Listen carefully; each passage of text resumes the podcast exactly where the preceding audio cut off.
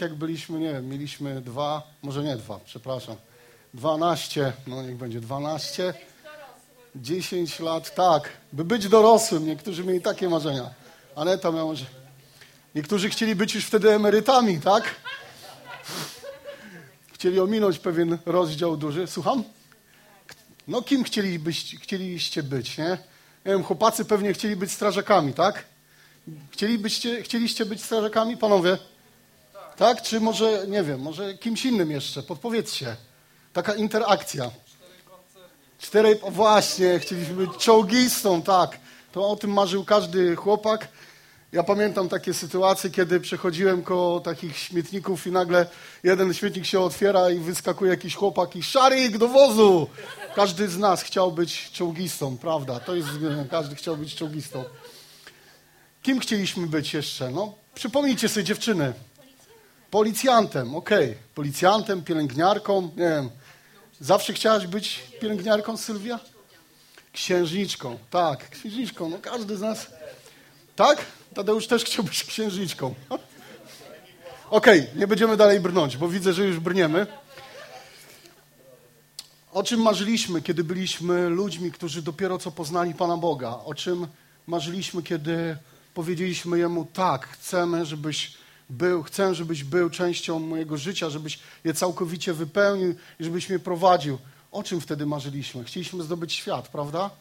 Każdy z nas miał cały plan na to, jak to zrobi, prawda? Ludzie, których spotykam na co dzień dookoła, y, chcą i y, y, będę im opowiadał o Jezusie.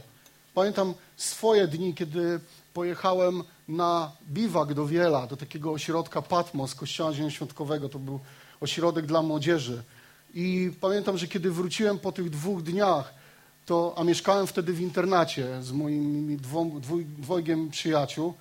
E, mieszkaliśmy w internacie w pokoju razem, oddaliśmy swoje życie Panu Bogu podczas jednego spotkania, tak można to, można to określić. I kiedy wróciłem, nikt nie, wszyscy, których, którzy nas spotykali, z którymi rozmawialiśmy, mówili, z wami coś się stało. Coś się zmieniło, jesteście jacyś inni. Taką energią, takim, takim zapałem byliśmy przepełnieni. No tak, ale co sprawiło, że nie osiągnęliśmy tego, o czym marzyliśmy? Ja kiedyś marzyłem o tym, żeby być marynarzem. Marzyłem o tym, żeby być historykiem nawet. Był taki czas, kiedy miałem dobre oceny z historii i marzyłem być historykiem.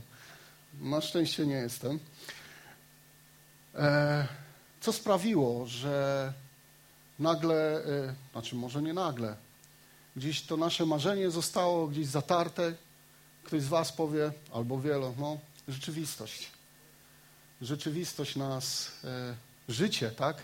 Życie nas pokierowało, przygniotło swoim ciężarem i poprowadziło w zupełnie innym kierunku. Jesteśmy w czasie, kiedy opowiadamy i mówimy o tym, jak się modlić. Księga modlitw, tak się nazywa ten cykl modlitw, tych cykl kazań. I w każdym z tych kazań, które już dotąd słyszeliśmy, przypatrywaliśmy się jakiejś modlitwie, jakiejś osoby czy jakiemuś zdarzeniu. Tak? Wiem, że Dorota mówiła o przybytku. Tak? Wiem, że Marcin mówił o psalmie, tak? Nie wiem jakim, o psalmie, na podstawie psalmu trzeciego. Opowiadał o tym, jak się modlić. Ale jedną z przyczyn tego, że przestajemy się modlić, w moim odczuciu jest fakt, że przestajemy wierzyć w to, że to ma jakikolwiek sens. Że to cokolwiek może zmienić, prawda? Ktoś powie, proza życia. Tyle razy się modliłem, tyle czasu spędzałem i spędzam na to, a nic się nie wydarza. Nic się nie wydarza. Ciągle jest tak samo. Przypomina mi się taka postawa e, i zachęcam was do tego, żebyśmy poczytali sobie księgę Habakuka pod tym kątem i zobaczyli, jak można usłyszeć od Pana Boga odpowiedź, że będzie jeszcze gorzej. Że będzie jeszcze gorzej. I co wtedy? I co wtedy? Niby Pan Bóg nie odpowiada, odpowiada nagle i mówi, stary, będzie jeszcze gorzej. Wołasz o to, żeby naród się przebudził. Będzie jeszcze gorzej. ale słowa, które kończą tą księgę, są przepełnione i warto przeczytać całą księgę. Ona ma trzy rozdziały. Warto przeczytać tą księgę, żeby zobaczyć, jaką postawę, przez jakie, przez jakie rzeczy i trudności przechodzi Habakuk. W pewnym momencie mówi: moje nogi aż się trzęsły, kiedy to usłyszałem od Ciebie. Byłem zrozpaczony, nie mogłem ustać. A później mówi: ale choćby figi nie zakwitły i choćby w stodołach nie było krów, tak? Ja jednak w Panu będę się radował. Ja jednak w Panu będę się radował.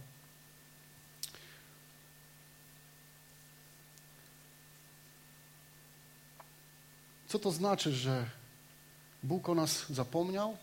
Kiedy modlimy się, kiedy wołasz, nie przychodzi odpowiedź. Czy Bóg o tobie zapomniał, czy zapomniał o mnie? To jakby podkopywało naszą pewność siebie, prawda? Co my myślimy? Hmm, proza życia. No pewnie będzie jak zwykle. Zadajecie sobie, zdajecie, yy, przypominają się wam takie słowa? Będzie jak zwykle, znowuż będę się modlił, będę trwał wiernie. Może będę się radował w Panu Bogu, ale nic się nie wydarza. To mnie przygniata. To sprawia, że moje poczucie wartości jest niszczone. Wszystkie okoliczności, które stają przede mną, mówią przeciwko mnie. Zaczynają dociskać mnie do ziemi, a do tego trafiają się przyjaciele, tak zwani przyjaciele. I nagle widzimy, jednemu się powodzi, drugiemu nie. Nagle sobie zdajemy sprawę, dlaczego przez całe moje życie niewiele mogłem osiągnąć.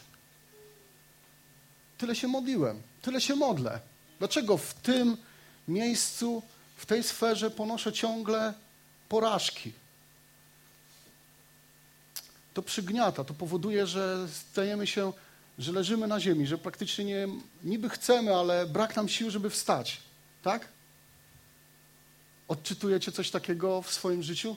No nie wiem, może nie pokiwajcie wszyscy głową, albo pokiwaj tak, żeby nikt inny nie widział, żebym wiedział, że dobrze mówię. Że gdzieś tam się też identyfikujecie z tym.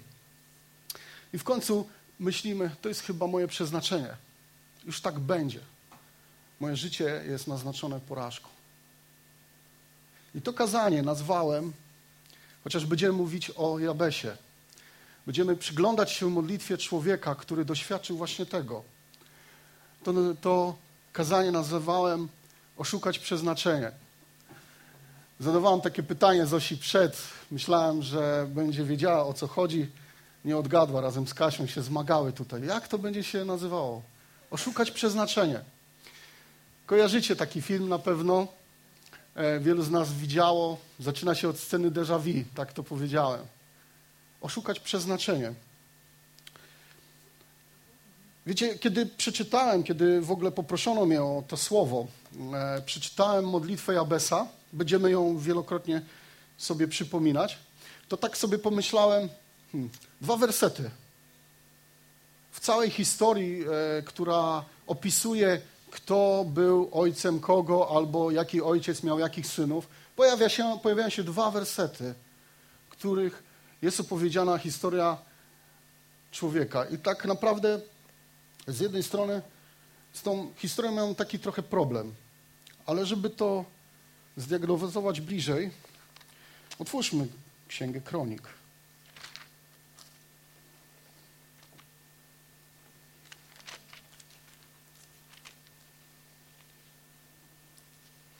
To jest druga Księga Kronik, czwarty rozdział.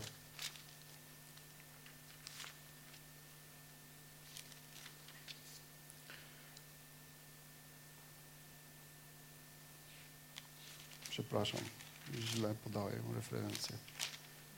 Pierwsza Księga Kronik, czwarty rozdział. Czwarty rozdział, dziewiąty wiersz. Cała historia wcześniej mówi o tym, kto był synem Judy. Nie chcę wymieniać tych wszystkich imion, bo pewnie bym sobie połamał na tym język, ale w dziewiątym wierszu nagle pojawia się Jabez. Jabez był... Natomiast był szlachetniejszy od swoich braci. Jego matka dała mu na imię Jabez, wspominając, że urodziła go w bólu. Jabez modlił się do Boga Izraela tymi słowy. Błogosław mi, proszę, obficie i poszerz moje granice.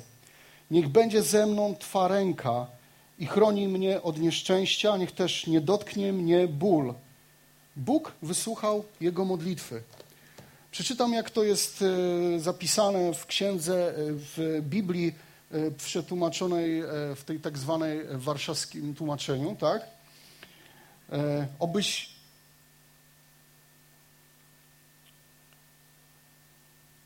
Obyś mi prawdziwie błogosławił i poszerzył moje granice, aby ręka Twoja była ze mną i abyś zachował mnie od złego, aby mnie ból nie dotknął. I Bóg spełnił jego prośbę.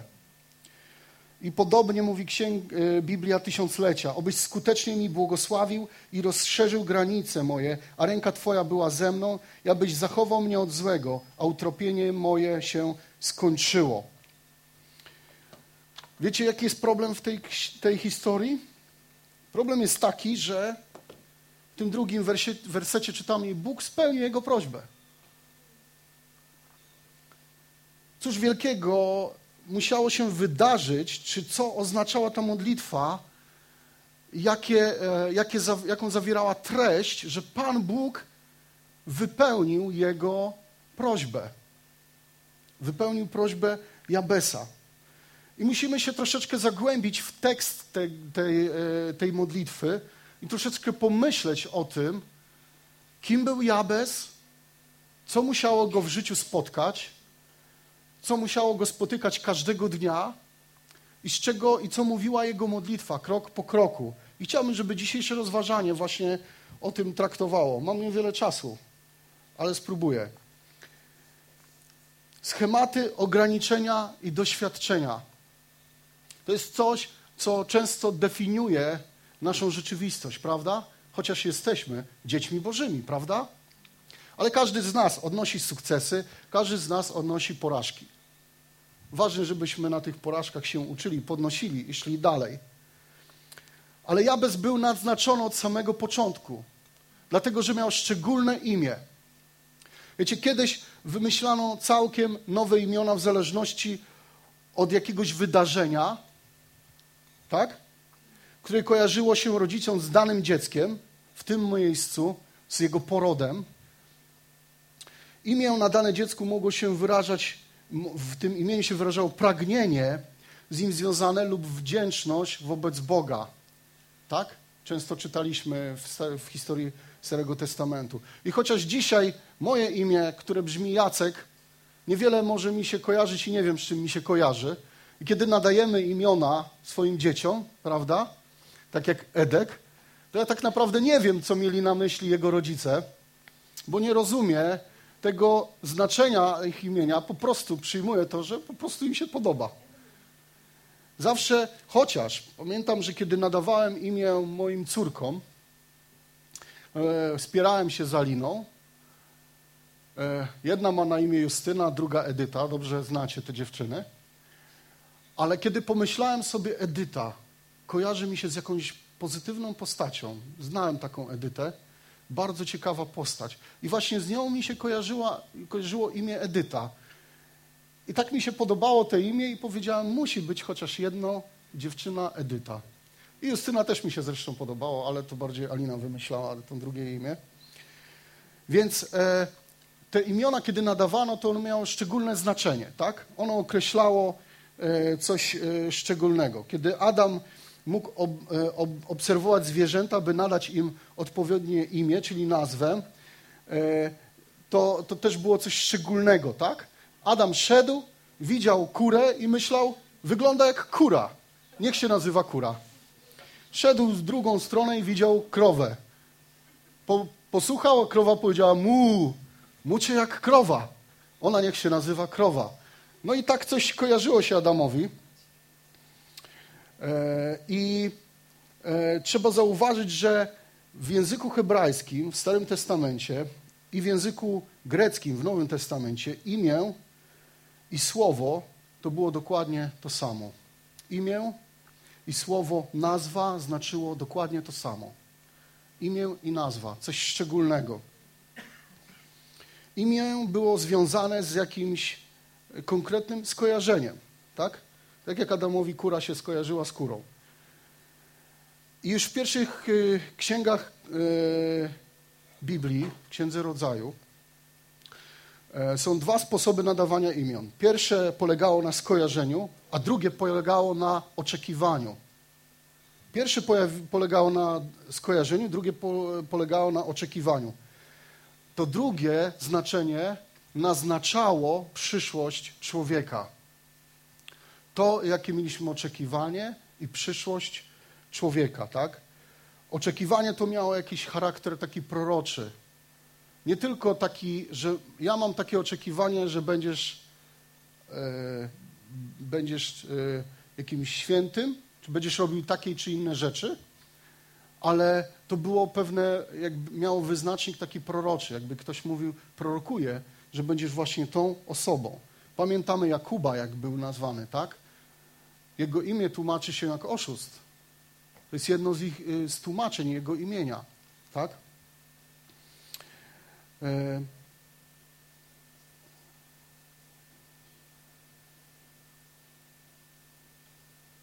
To tak jakby powiedzieć, że nazwie rybaka rybakiem, bo łowi ryby.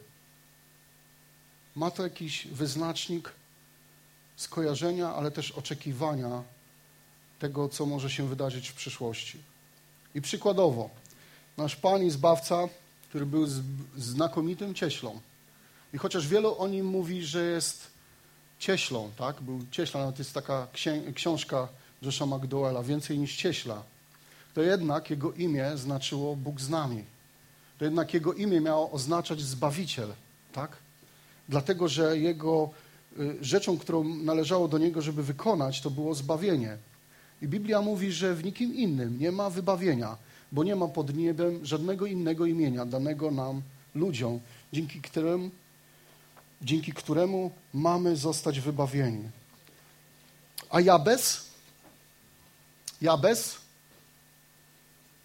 jego imię po hebrajsku oseb oznacza ból. Czytamy o tym, że jego mama dała mu tak na imię, dlatego że rodziła, porodziła w bólu.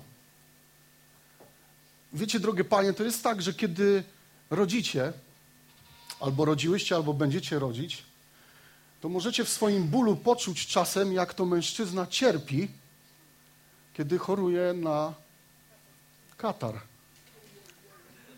Ja nie wiem, jak to jest rodzić. Wiem, że to jest olbrzymi ból. Jak bardzo wielki, to nie wiem. Ale co musiało się wydarzyć w życiu tej kobiety? Jak musiał przebiegać ten poród, że ona właśnie w ten sposób nazwała swojego syna? Dla przykładu, Beniamin, hebrajski Ben-Oni, znaczy syn mojej boleści. Ale to imię Ben-Jamin też jest tłumaczone jako syn prawicy. To oznaczało dobrą wróżbę. To oznaczało dobre życzenie tego, co może się wydarzyć w życiu tego chłopca. Jak bardzo musiała cierpieć jego matka, matka Jabesa, że nazwała go właśnie w ten sposób. Jego imię dosłownie znaczyło sprawił ból. I pomijając kwestię traumatycznych narodzin, pewnie byłoby mu trudno, dora- było mu trudno dorastać z takim imieniem. Bo każdego dnia matka jego wołała do niego, ty, który sprawiłeś mi ból. Jak byśmy się czuli, gdybyśmy każdego ranka zamiast naszego imienia zdrobnionego, Jacuś, Marcinek, usłyszeli, sprawiłeś mi ból. Każdego dnia było mu to przypominane. Każdego dnia, wielokrotnie. Wyrastał właśnie w takiej atmosferze. Jaka więc przyszłość jeszcze czekała na niego? To było życzenie. Ty będziesz sprawiał ból. Jak można bardzo dotknąć dziecka właśnie w ten sposób go nazywając? Jak można naznaczyć jego przyszłość? Wyobrażacie sobie albo przypominacie, może mieliście takie doświadczenie, jeżeli nie, to dziękujcie Bogu za to. Jak twoja mama albo twój tata mówił do ciebie, ty się do, nie, do niczego nie nadajesz. Wiecie, kiedy byliśmy młodym małżeństwem, A w związku z tym, że mieszkałem w Bursie, tutaj w Kościerzynie, miałem, mieliśmy, miałem tam znajome panie właśnie, które były wychowawczyniami. Sześć lat tam mieszkałem, więc znałem te osoby. Po, po jakimś czasie w Bursie założono dom dziecka, więc znałem niektóre nawet dzieci. I pamiętam, jak kiedyś przyszła do nas dziewczyna, którą znałem, młoda dziewczyna. I moja żona, bo ona każdego dnia, każdego tygodnia, raz w tygodniu przychodziła do nas, moja żona uczyła jej matematyki. Uczyła ją po to, żeby mogła y, pójść do ogólniaka. I wiecie, chociaż jej on nie spotkało, ja nikogo nie chcę oceniać tutaj. Proszę, żebyście tego tak nie rozumieli. Zrozumcie samą sytuację. E, moja żona była jedyną osobą, która mówiła, dostaniesz się do ogólniaka. Osoba, która była tak doświadczona w życiu, że mieszkała w domu dziecka. Młoda, piękna dziewczyna. Dzisiaj jest matką, dzisiaj ma wspaniałe życie, ma wspaniałe, wspaniałe dzieci, ma wspaniałego męża. Mieszka tu w Kościerzynie, ale słuchała ciągle, ty nie dostaniesz się do ogólniaka. Pamiętam, kiedy byłem siódmo, ośmioklasistą. Ja miałem, ja jestem, może trochę się pochwalę, ja jestem zdolnym człowiekiem, powiem tak, ale mam jedną cechę, którą ma większość mężczyzn, jestem leniwy. I, i pamiętam, jak pani z polskiego, kiedy przyszedłem na Korepetycje, nie korepetycje, to się nazywało jakoś inaczej. Takie lekcje pozaprogramowe, żeby się przygotować do egzaminu do szkoły średniej. I napisałem to, co napisałem i pani później miała niezwykły ubaw z tego, co zrobiłem, ale powiedziała taką rzecz. Panie Gliński, wszystkich tam wychwaliła, na końcu mnie coś zostawiła na deser. Mówi, panie Gliński, no fajnie, tylko pan nie podchodź w ogóle do tego egzaminu, bo pan się nie dostaniesz. I powiedziałem sobie, co za baba, przepraszam, że tak to powiem, co za baba, pójdę i zdam ten egzamin. I zdałem.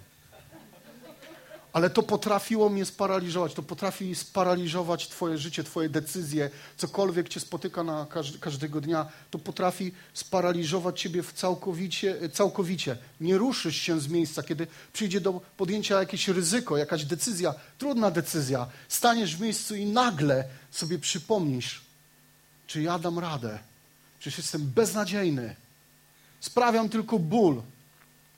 W takiej atmosferze cały czas nacechowanej tym naznaczeniem i odrzuceniem, odrzuceniem e, e, żył Jabez, aż w końcu nie wytrzymał. I czytamy o tym, że wołał.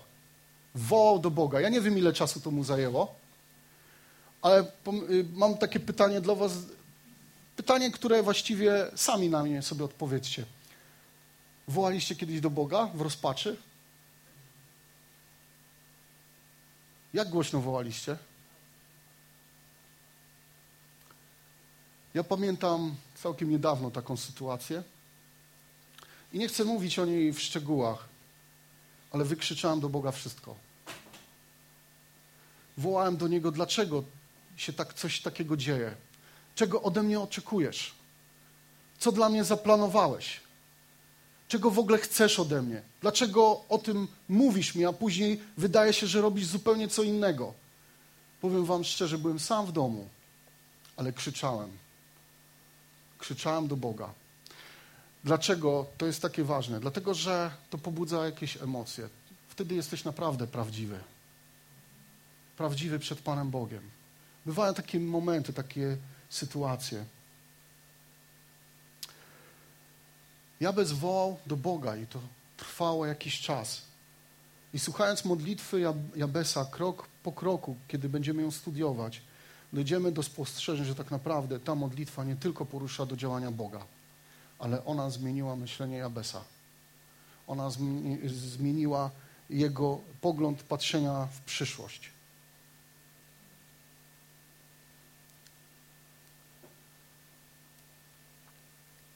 Bóg stoi z otwartymi ramionami, aby nam błogosławić.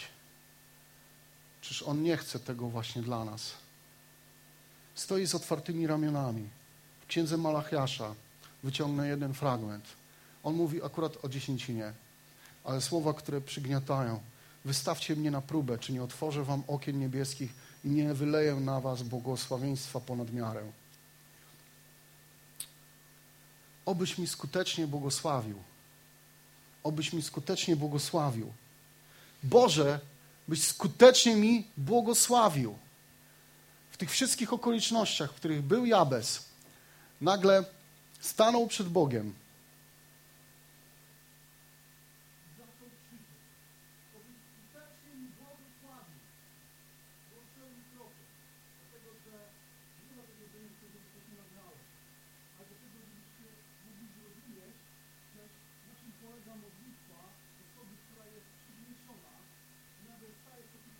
Tylko problem jest w tym, że nasze myślenie na temat błogosławieństwa delikatnie rozmija się wobec tego, jak czynić to chce nasz Bóg. Ile razy mieliście, mówię tutaj do rodziców, którzy mają nastolatków, ile razy, ile razy mieliście e, takie sytuacje, że wasze dziecko przychodzi z cudownym pomysłem na swoje życie.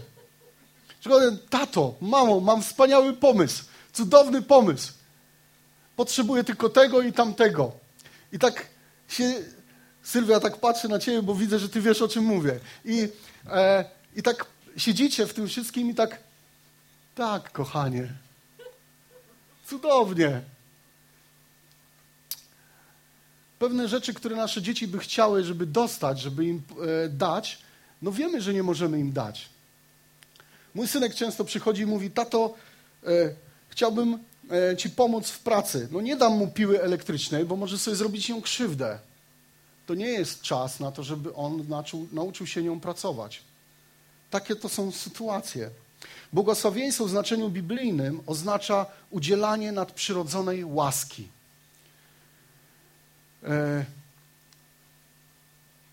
I wołając o błogosławieństwo, Jabez całkowicie powierzył decyzję Bogu, aby to on zdecydował, jak będzie wyglądało to błogosławieństwo i kiedy i w jaki sposób on je otrzyma. Ta modlitwa, żebyś mi skutecznie błogosławił, oznacza oddanie Bogu inicjatywy i powiedzenie, Boże, ja już mam dość. Ja oczekuję Twojego błogosławieństwa. Być może to będzie coś, co, czego nie będę w stanie zrozumieć, ale chcę, żebyś Ty prawdziwie mi błogosławił. I chcę, żebyś to Ty decydował, co będzie tym błogosławieństwem. Często modlimy się, Panie Boże, chciałbym mieć fajną pracę. To nie ma nic w tym złego, Tadeusz, to nie jest do Ciebie, uwaga. Często e, modlimy się, chciałbym mieć, nie wiem, więcej pieniędzy, chciałbym, i, chciałbym mieć więcej pieniędzy, dlatego że mam wspaniały cel. Chciałbym usługiwać innym, którzy potrzebują tymi pieniędzmi. I Bóg może wysłuchać takiej modlitwy, tylko zacznij zdawać z tego, co masz, a wtedy zobaczysz, jak otworzy swoje okno, aby wylać ponad miarę Twoje błogosławieństwo na Ciebie. Ponad miarę. Nasze patrzenie na błogosławieństwo troszeczkę inaczej wygląda. I wołając o błogosławieństwo, Jabez całkowicie powierzył Bogu decyzję o tym, jak ono będzie wyglądało i kiedy ono trafi do, do jego życia i w jaki sposób będzie e, realizowane. Obyś rozszerzył moje granice. Co oznacza poszerzać granice? Ja wiem, że to takie pytania, jak się zadaje z tego miejsca, to nikt nie odpowie. Wow. Poszerzać granice to jest tak, jakbyśmy wołali, Boże, daj mi większe możliwości. Boże, daj mi większe możliwości. Nie czytałaś moich notatek. Posiadanie większego terytorium. Tylko pamiętajmy o tym, że to nie jest moje terytorium. To jest terytorium, które powierzył mi Bóg. A ja jako Jego dziecko, jako Jego ambasador, jako przedstawiciel Jego, e, jego władzy, Jego królestwa, Jego majestatu zajmuję tereny dla Jego chwały. I tam, gdzie ja jestem, jako Jego przedstawiciel, tam jest poszerzane Jego królestwo. Poszerzyć granice, poszerzyć Jego terytorium. Prośba Jabeza o poszerzenie granic jest niczym innym jak pragnieniem większego wpływu. Większego wpływu na tych ludzi, którzy nas oczekują. Większej odpowiedzialności też. Kiedy Jabez wołał do Boga, abyś poszerzył moje granice, on był świadomy swoich ograniczeń. Wiedział, jak ma na imię, jak inni go traktują. Wiedział, jak, yy, yy, w jakich realiach porusza się na każdego dnia. Ale mimo tego staje przed Bogiem, dlatego że wie, że Bóg stworzył go, stworzył go, Bóg stworzył go dla czegoś większego. Dla czegoś większego. Dla czegoś większego niż to, aby każdego dnia mógł, słysząc imię Jabez, słyszał w swoim uchu odrzucenie i niechciane narodziny. Każdego dnia. Obyś poszerzył moje, e, moje granice. Bóg dał tobie i mnie jakieś nowe terytorium, jakieś terytorium, które, którym może być twoja praca, tak? Którym może być twoja szkoła, tak? Chłopaki i dziewczyny. Którym może być zakład pracy, gdzie się poruszamy, grono przyjaciół, wśród których realizujemy swoje hobby. Na przykład, tak? I dał nam to po to, byśmy y, mogli właśnie tam wśród tych przyjaciół, wśród tych ludzi poszerzać swoją granicę. I Bóg chce, abyś zaakceptował je jako szczególną możliwość do, dotykania życia indywidualnych osób i całych środowisk, a może i całego świata. Poszerz moje granice, Panie.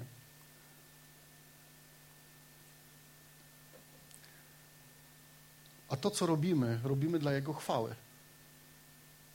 I kiedy stajesz przed Bogiem i zaczynasz modlić się, Boże, poszerz moje granice, to, jego, to, to ta nasza prośba, proszenie Go o większe możliwości, sprawia Mu przyjemność. To takiej modlitwy Bóg słucha. To On tylko na to czeka. Nie na nasze pomysły. On czeka na to, abyśmy dali Mu możliwość, abyśmy stanęli i powiedzieli, Boże, to jest Twój czas. Jestem Twoim narzędziem. Chcę, żebyś mnie używał. Poszerz moje granice. Poszerz moje możliwości. Psalm czterdziesty, szósty wiersz. Czy Bóg nie ma dla nas wspaniałych celów, wspaniałych rzeczy? Być może zmagasz się, albo zmagałaś się, albo zmagasz się, zmagałeś się z takim myśleniem, ja już wiele nie osiągnę w swoim życiu. Ja już wiele nie zrobię. Doszedłem do pewnej granicy. Nie wiem, niekoniecznie wieku. To już jest właściwie wszystko, co mogłem zrobić. Teraz mogę po prostu być. I nic więcej. Ale to jest fragment, który kiedyś odmienił moje myślenie. I jest jednym z najlepszych fragmentów. Kiedy staję wobec takich sytuacji, tego sobie przypominam, bo on mówi, wiele cudów uczyniłeś, Panie Boże mój, a w zamysłach Twoich wobec nas nikt Ci nie dorówna. Gdybym je chciał oznajmić i ogłosić, są liczniejsze niż zdołałbym opowiedzieć. Boże, uczyniłeś wiele cudów. Boże, dzisiaj te cuda siedzą przede mną, a ja stoję przed nimi jako cud. To się wydarzyło, dlatego że kiedyś ktoś uwierzył Tobie i użyłeś Go, aby powiedział nam o Tobie. I dzisiaj jesteśmy na tym miejscu. Ale najcudowniejsze jest to, że wobec tego, jak On myśli o nas, wobec Jego planów, wobec nas, wobec Jego zamysłów, wobec Jego planów, zamysły to plany. On planuje dla nas przyszłość.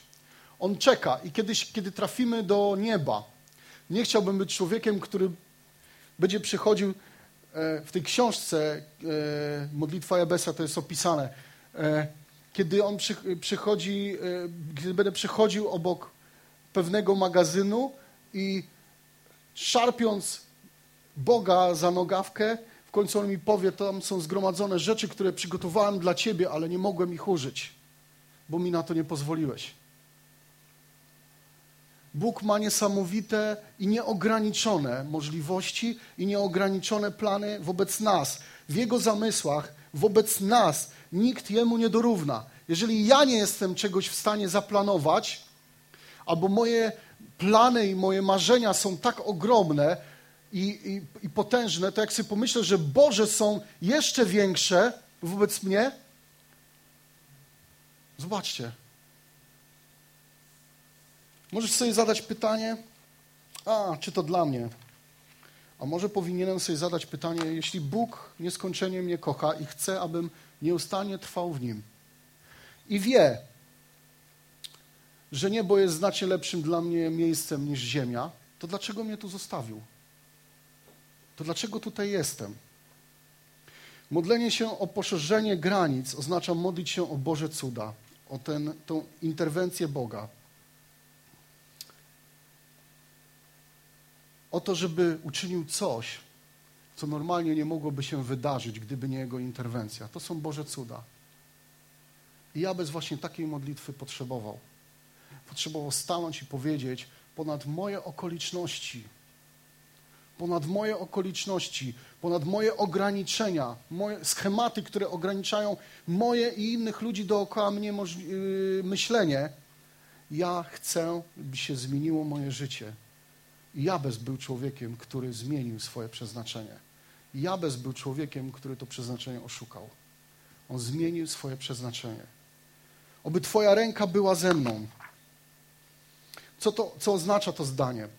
Ręka Pana jest biblijnym, e, biblijnym terminem, który określa Jego obecność, szczególną obecność e, w naszym życiu, w życiu swojego ludu. Tak? Tak czytaliśmy. W Dziejach Apostolskich, kiedy czytamy o pierwszym Kościele, jest powiedziane, że e, e, Kościół rósł, tak, pomnażał się, a wszystko dlatego, że była z nim ręka Pana. Ale ręka Pana oznacza również zależność moją wobec Boga. Staję w miejscu zależności. Chcę, Boże, żebyś był obecny i żeby Twoja ręka była przy mnie. Nie odejdę od tego miejsca i nie pójdę dalej, jak modlił się Mojżesz, jeżeli będę wiedział, że Ty ze mną nie pójdziesz. Twoja ręka chcę, żeby była nade mną. Jestem wtedy bezpieczny. Jestem wtedy bezpiecznie mogę kroczyć naprzód. To jest forma zależności. I ona powoduje, że to nie ja ani Ty stajemy się wielcy, ale stajesz się zależny, stajemy się zależni od pełnej mocy ręki Boga. I Twoja potrzeba, którą przynosisz do Boga, staje się dla Niego i coś, to, co Ciebie ogranicza.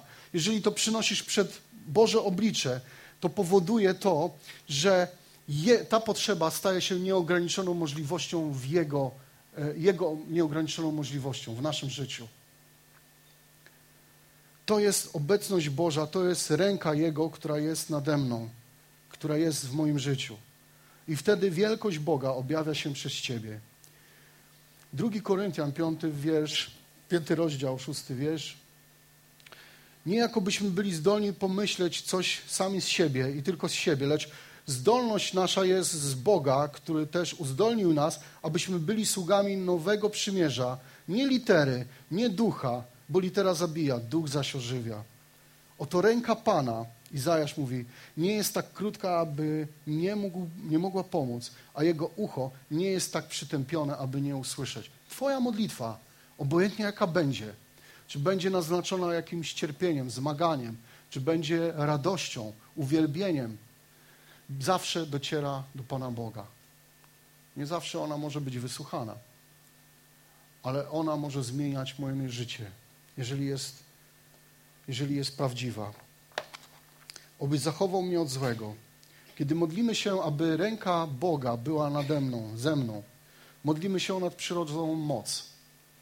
O nadprzyrodzoną moc do tego, by działać mimo naszej słabości, mimo naszych ograniczeń. Ale kiedy modlę się, obyś zachował mnie od złego, modlę się o nadprzyrodzoną moc, która pozwoli nam zwyciężać z pokusą. Bo kiedy jesteśmy naznaczeni i narażeni najbardziej na grzech i na pokusę i na upadek? Kiedy? Wtedy, kiedy jest wszystko dobrze. Wtedy, kiedy doświadczamy euforii, radości, zwycięstwa nad problemami, nad sytuacjami, wtedy bardzo łatwo jest, yy, bardzo łatwo jest ulec pokusie.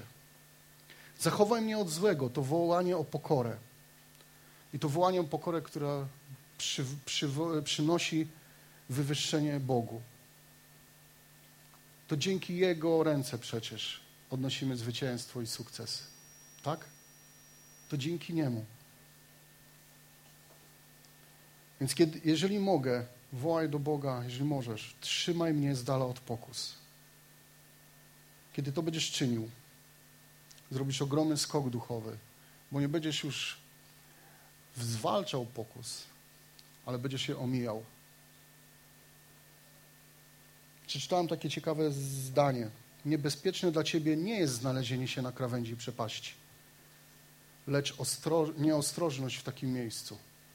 To, że stoisz w miejscu, które jest nad krawędzią, nad przepaścią. Czasem jest nieuniknione. Ważne, żebyśmy byli wtedy ostrożni. Dlaczego Job, Jabez mówi o bólu? Obym, oby Twoja ręka była nade mną, obyś mnie zachował od złego, aby mnie więcej nie spotkał ból. Bo kiedy doświadczamy Bożego błogosławieństwa ponad miarę, kiedy Bóg poszerza nasze granice i kiedy, e, kiedy Jego ręka jest nade mną i kiedy On zachowuje mnie od złego, to kiedy przyjdzie pokusa i ulegnę i upadnę, naszemu sercu przyniesie to ogromny ból. Nie chcę tego, Boże, przeżywać. Zachowaj mnie od złego, aby mnie ból wręcz więcej nie spotkał. Jabez wołał do Boga. Mógł wołać do kogo innego, ale pochodził z rodu Judy. Wołał do Boga, bo dokładnie wiedział, że właśnie Bóg może jedynie mu pomóc. Wielokrotnie musiał o tym słyszeć. O cudach i błogosławieństwach, których, którymi Bóg, które Bóg przynosił, czy obdarowywał swój lud. Chciałbym teraz coś przeczytać, co jest fragmentem takiego wywiadu, który gdzieś widziałem, który trochę postawił mnie do pionu. Musiałem zweryfikować swoje myślenie na temat modlitwy też. Bo możemy sobie pomyśleć, tak, to wszystko jest o mnie. Ale chcę Ci powiedzieć, że to, jak się modlisz, to, jak się modlisz, w jakich sytuacjach, jest ważne dla Twoich dzieci. Jest ważne dla innych ludzi, którzy to widzą, jeżeli pozwolisz na to. To jest tekst, który przeczytam. Pamiętam moją mamę i mojego tatę, kiedy dorastałem. Kiedy mieliśmy problemy, pierwszą rzeczą, którą widziałem na własne oczy, sposobem, w jaki problemy były rozwiązywane, była modlitwa. Co się dzieje, gdy dorastamy w rodzinie, gdzie pierwszą rzeczą, którą robią rodzice, gdy pojawia się problem, jest picie? Dzieci naturalnie myślą, że tak rozwiązuje się problemy. To zapisuje się w ich podświadomości. Mówi, mówią, yy, yy, to, to, to jest w nich, zapisuje się w ich świad- podświadomości. Mówią o praktycznych sprawach. Rodzice Rodzice, to ważne, byście mieli wyznaczony czas na modlitwę, by wasze dzieci to widziały. Mówię to też do siebie. Nikogo nie chcę oceniać, kochani. Wystarczy, że przeczytam.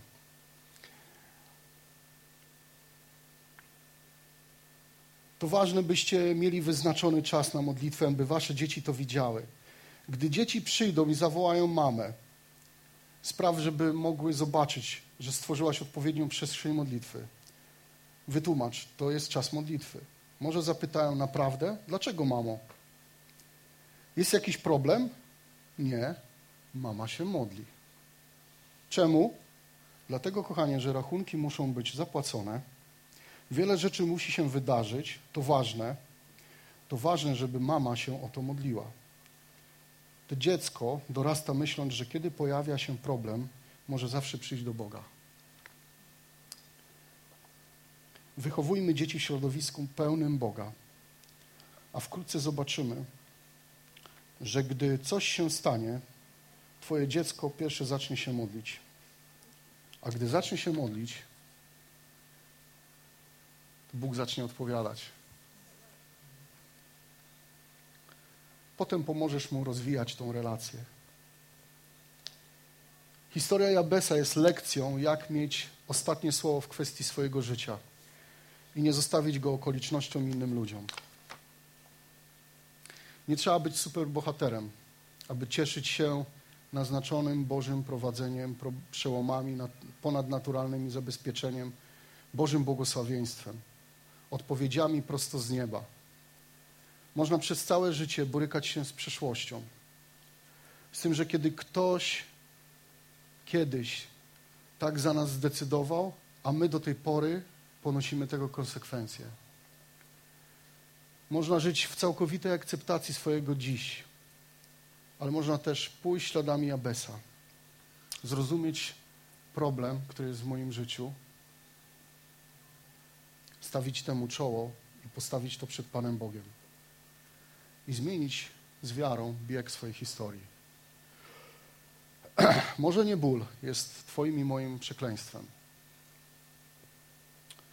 Może nie jest znamieniem od urodzenia, nie wiem, może problem, od którego nie udało ci się uwolnić, może to jest ten ból, może jakiś nauk, może coś, co ciebie, tobie nie, poz, po, yy, nie pozwala stanąć w wol, pełnej wolności, może to jest porażka, może to jest ubóstwo i nie mówię tutaj o pieniądzach, może to jest samotność, może to jest odrzucenie, obojętnie co to stanowi.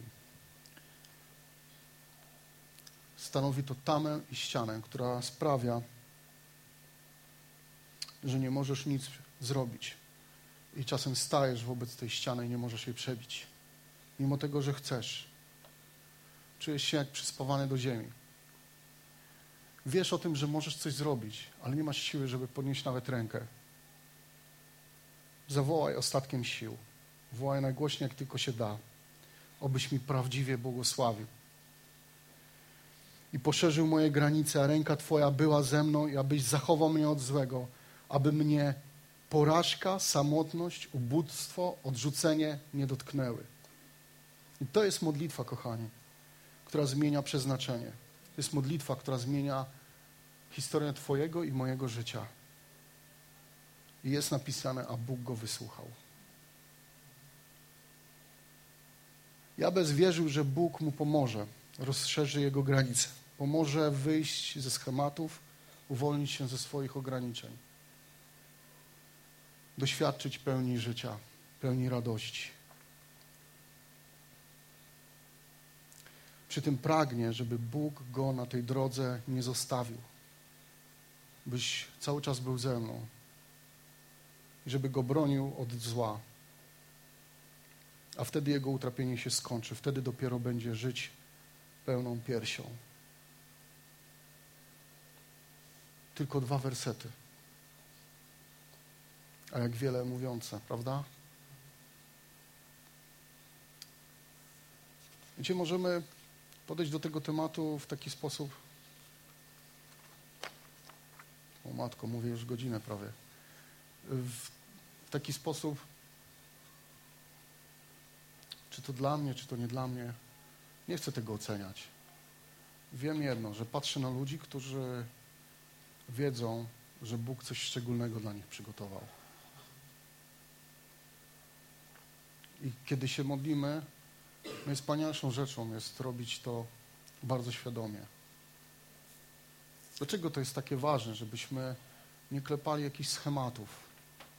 Czasem bronię moje dzieci przed tym. Mój syn ciągle modli się tak samo już. Przed każdym posiłkiem mówi, Panie Boże, dziękuję Ci za to, że, e, że, że się obudziłem i żeby był fajny dzień, amen. Ale się trochę nim pochwalę, bo kiedy staję tutaj z tej strony, biorę gitarę, też nikogo nie chcę oceniać, kochani, ale chcę się chwalić. Jesteśmy Bożymi dziećmi, Bóg się nami chwali. Wiecie o tym? I się chwali. Pamiętacie Joba? Tą historię?